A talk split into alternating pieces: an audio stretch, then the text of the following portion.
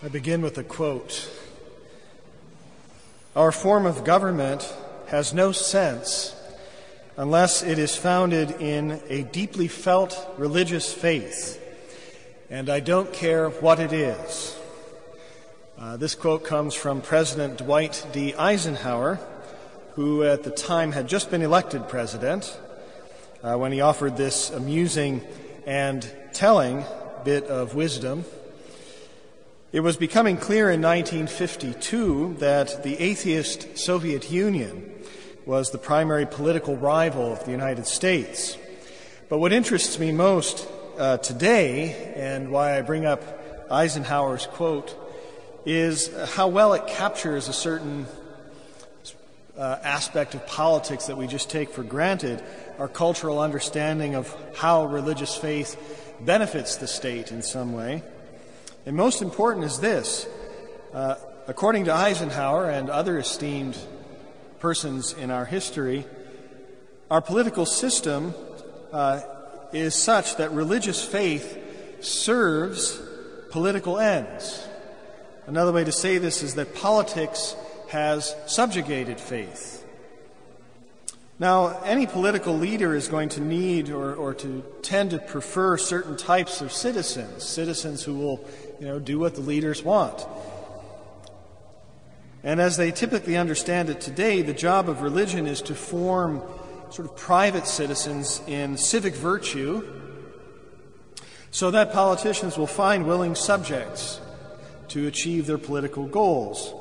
And until fairly recently, at least, it was understood that traditional Protestant religion was to do this work of cultural formation.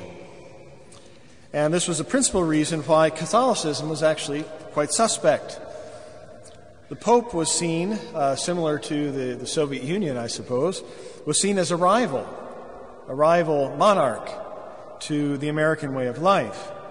And Catholics, therefore, were potentially divided in their loyalty.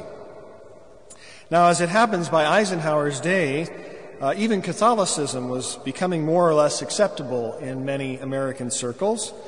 And of course, we know that our first Catholic president would be elected at the completion of Eisenhower's second term. Uh, this was an ambivalent victory for Catholicism in the United States uh, because it's possibly just admitting that Catholicism is just another tool for the political state to serve the, the ends of uh, cultivating a kind of civic virtue, and then it has to get out of the way uh, when it comes to the big decisions, the important decisions. Now, this notion of religious faith is something more or less private and useful for forming citizens of an essentially secular political body is obviously problematic. But why exactly? And this is where I want to turn to today's gospel. It is the Pharisees who are unable to rejoice in the cure of a blind man. I mean, this is really something. Here are the works of God manifest done by this preacher from Galilee. What is it that blinds the Pharisees to this? As our Lord puts it at the end of the gospel, is actually because they're the ones who think they can see, when in fact they are blind. But, but in what way? Obviously, this is a spiritual blindness. What is this spiritual blindness?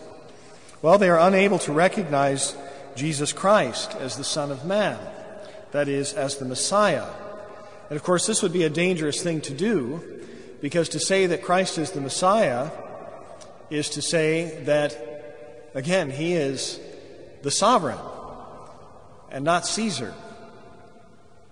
Now, the blind man is quite willing to do this and asks Jesus, Who is this person, so I may know?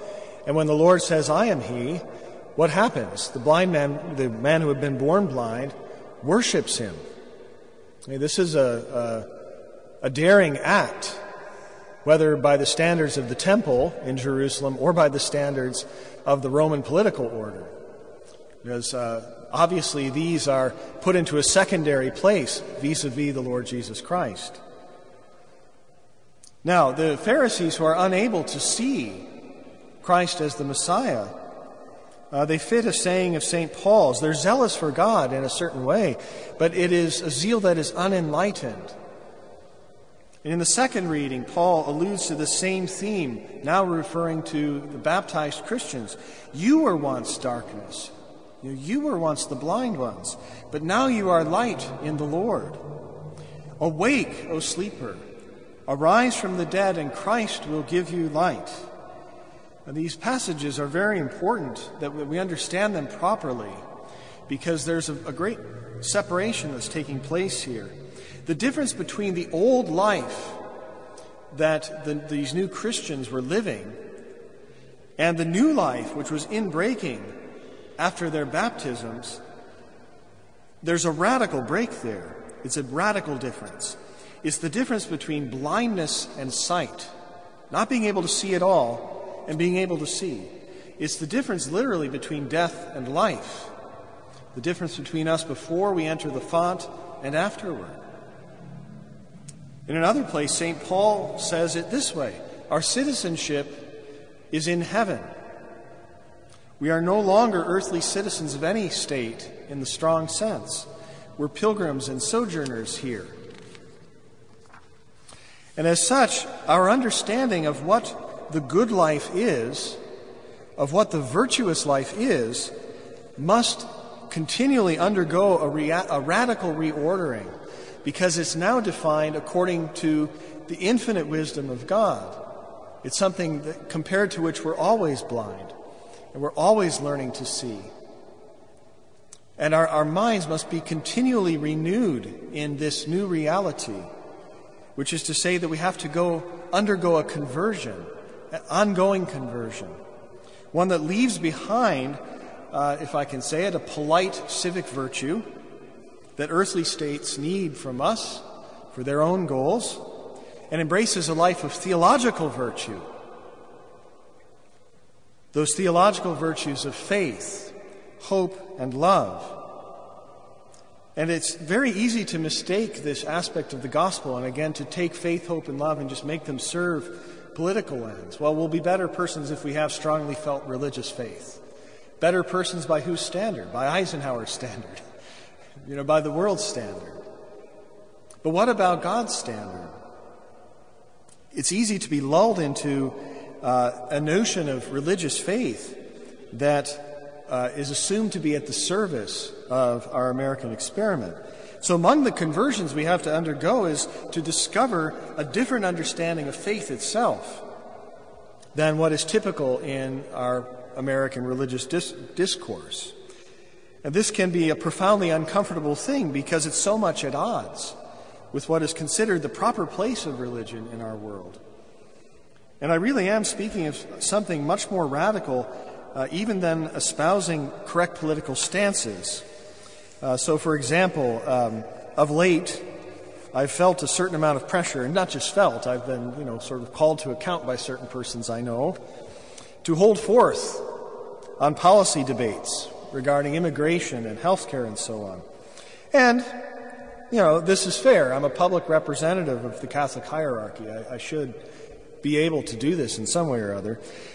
Yet at the same time, uh, th- this constant focus on, on these political questions is a great danger because, again, the, the danger is that we reduce our faith, a theological virtue, Christ coming to life in us, Christ walking among us, that virtue that enlightens us to spiritual realities, that lifts up our hearts to spiritual things is merely reduced to a political tool for deducing correct policy.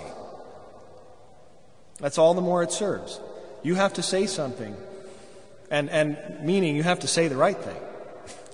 you know. Now, it's true that as followers of Christ, uh, we deepen our understanding of faith by living out radical teachings, difficult teachings, uh, caring for the poor, caring for the stranger in our midst, welcoming the stranger. But does this just mean paying our taxes and then agitating for, for political goals, healthcare policies? Or is, it, or is it really taking care of the stranger in our midst, our neighbor, the, the person next to us, my brother in the monastery? Do I see the mighty works of God taking place in my own midst? Do I recognize it in persons worshiping Christ as Lord? Stepping outside of this earthly, worldly political order to raise our hearts to spiritual things. Our very presence here today is an act of theological virtue, of faith, of worship of Jesus Christ, the true Lord. And as such, it's really at odds with any worldly state that, that doesn't acknowledge who Christ is. Am I blinded by a habit of thinking that real power is in political association and voting blocs? I have to get as many people on my side for my policies as possible. Lent is a time to re examine our growth in genuine faith, hope, and the cruciform virtue of love. It's good for us to ask ourselves, you know, which camp am I in? Am I the blind man waiting for Christ to enlighten me, looking to live a totally new life, a transcendent, divine life that is the free gift of God at baptism? Or am I thinking that I know already what's required of me? Have I limited myself to a worldly vantage point and quietly assumed that it's God's job to uphold the world's order? rather than my job to follow God's will, even if it makes me impolite or worse, useless to worldly power. One way uh, to check this is a question I put to the brothers from time to time. Am I just striving to be a better version of myself, that I, the person I think I already am? Or am I living truly by faith, walking into a future in which my new identity in Christ is being revealed to me, a completely new person. My old identity fading away, you know, walking into a, a, strange land, as it were, that I'm learning to appreciate as my true homeland, my heavenly homeland. This is a restatement of our Lord's warning at the end of the gospel. If you were blind, you would have no sin. So let us walk by faith and not by sight.